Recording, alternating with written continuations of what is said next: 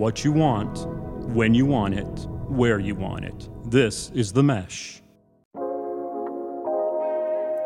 Kill your darlings. Have you ever heard this phrase before? If you are a Stephen King fan, then you may have heard him or read this in his book on writing. And the idea is that there are some things in our book that are not going to make it to the final live published book. So, in today's episode, I want to break down what it means to kill your darlings, why we need to do it, and how it actually makes you a better writer and makes your book soar off of the virtual or live shelves. Super excited you're here today. Let's get started. Kill your darlings, kill your darlings, even when it breaks your egocentric little scribbler's heart, kill your darlings. Welcome to another episode of The Written Compass, where today, you guessed it, we're going to talk about killing your writing darlings. Now, I opened the episode with a fun and kind of scary quote from the well known Stephen King and his book On Writing, a memoir of the craft. If you're familiar with Stephen King's work, he typically writes horror, but he has a really powerful book um, called On Writing, where he talks about his process and his tips and tricks of the trade for writing.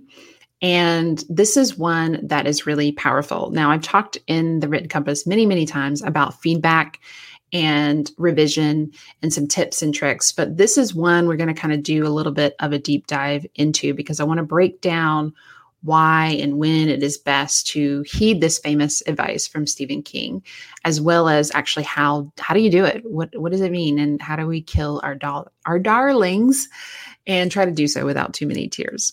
So first a little context okay so stephen king in this quote in his book on writing was actually quoting um, and adapting a quote from William Faulkner. And Faulkner says, In writing, you must kill all your darlings. So, first of all, let's break this down a little bit. So, what is a darling in your writing? Typically, those are those favorite parts. So, when you start your writing process, it might be the story or the lines that you've been dreaming and scheming about, the ideas, the pieces that, like, that's what got you the juices flowing for your book. It might have been the first thing that you started writing, or it might have been in a writing moment where you were like, oh my goodness, I am a genius. I can't believe that this is what I'm writing. This is so good. Right. And so those are the pieces that show up often and help you get started with your writing writing your book or that, that again that for, it's often a, a first line that people come up with. So for me right like i often think like how could i publish this book? Like the current book that i'm working on um, recognizing the writer within is my current working title I, I have thought before when I was doing this episode, the, the story that I thought about is like, oh, there's no way I can write this without telling people about, um, oddly enough, her name was Mrs. Darling, my senior AP English teacher, Mrs. Darling, who bloodied up my essay and told me what a bad writer I was. And she was a big part of my inspiration for even becoming an English teacher and really leaning into my love of writing um, because she should told me that I wasn't good at it. Isn't that fun? And so I'm like, oh, that is one of my darlings of my book. There's no way that I can leave that out. Right. So a darling is something in your book that you're like, this is quintessential. This is close to my heart. Right. This has to stay in. This is the core or the essence of the book. Okay. So that's what a darling is. Now, what goes on? How do we know when we need to kill those said darlings potentially? So, this is where we're really going to pay attention to listening to our readers and what resonates with them. If you haven't already, go back and listen to my episode on how to use writing feedback when you get it. And one of the things that's important is to really notice what readers are telling you works for them. Oh man, they're vibing with it, they're feeling it, they're resonating, they're just making connections that you didn't even know were there, the stuff that's working for them, as well as the things that are not working for them, especially things that maybe were confusing or perhaps they just didn't know why you were sharing that. The story didn't make sense for them it didn't land, it didn't resonate. and this this is very normal right? This is going to happen in some way shape or form with your readers and your um, feedback that you're going to get. And it's okay. The world has not died and is not coming to an end.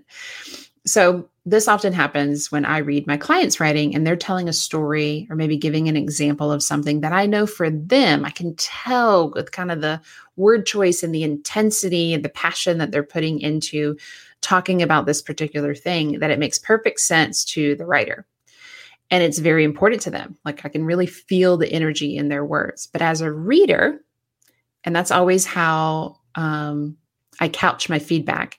As a reader, I'm just not getting it. And I'll say that. As a reader, I can tell this is important to you, but as a reader, I'm having a hard time understanding what you're trying to explain to me here, or why you're telling me this story, or where you're going with this concept that you're trying to teach me, right? So it's important for a writer to know, and it's a signal that you likely need to potentially nix this part, this darling, or heavily rework it. Right. So the way that we know we might need to do something and kill our dar- darlings potentially is based on how the reader is responding to it and what is landing for them and what is not. So then we've been told, things have been pointed out. What do we do? it's hard to kill those things, to take those things out completely. So there's a couple of options you have here. Ultimately, again, it's your book and you get to decide. You get to decide what you want to do with that feedback. However, if you're hearing multiple people talk about this part and go, mm, I'm just not getting it, it's just not landing, then I really want you to consider it's probably something that n- needs to leave. we need to kill it, right? But here's the thing it's difficult to do that when it's something really special.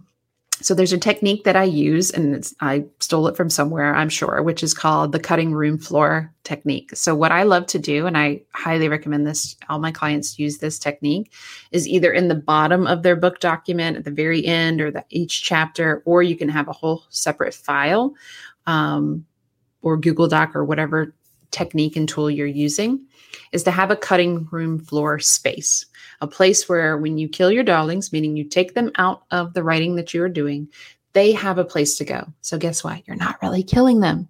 They still live. And that's a great feeling because it's really hard to take out stuff that you found really important for yourself. It was really essential for you to write. But when we put it in another place and we it lets us know, okay, that still lives, that still exists, so that if for some reason I want to bring it back in, I have another place for it, you've got a way to go get it. It's not gone forever, right? Also know that your darlings are still useful and they're there. So again, it might come back into your book in a different place, or it might be used for another writing need. Maybe it would help you write your back cover or your book description when you upload it and publish it, or for a landing page um, to advertise your book, or for social media posts, or emails, or a newsletter.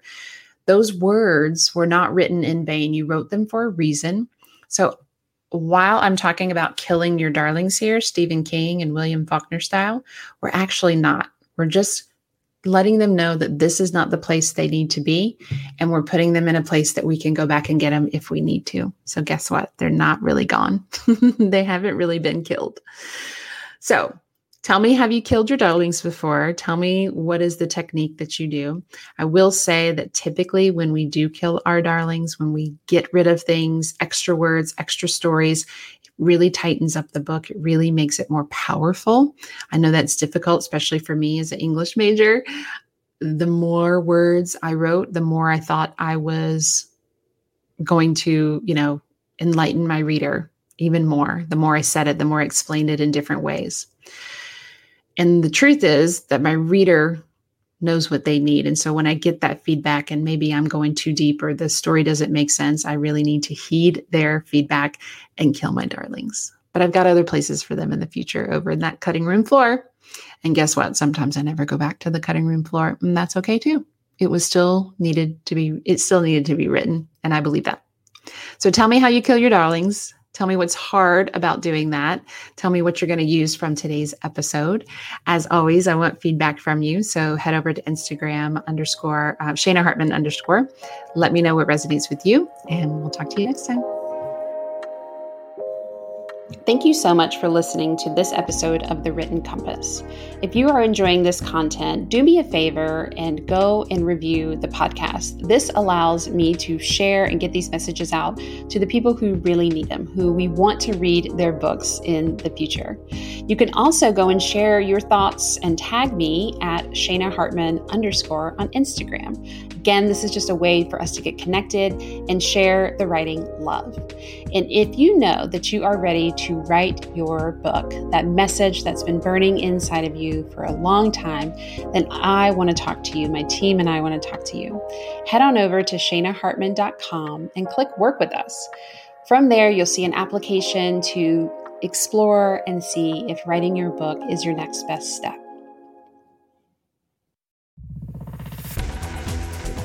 You've been listening to The Mesh, an online media network of shows and programs ranging from business to arts, sports to entertainment, music to community. All programs are available on the website as well as through iTunes and YouTube. Check us out online at themesh.tv. Discover other network shows and give us feedback on what you just heard.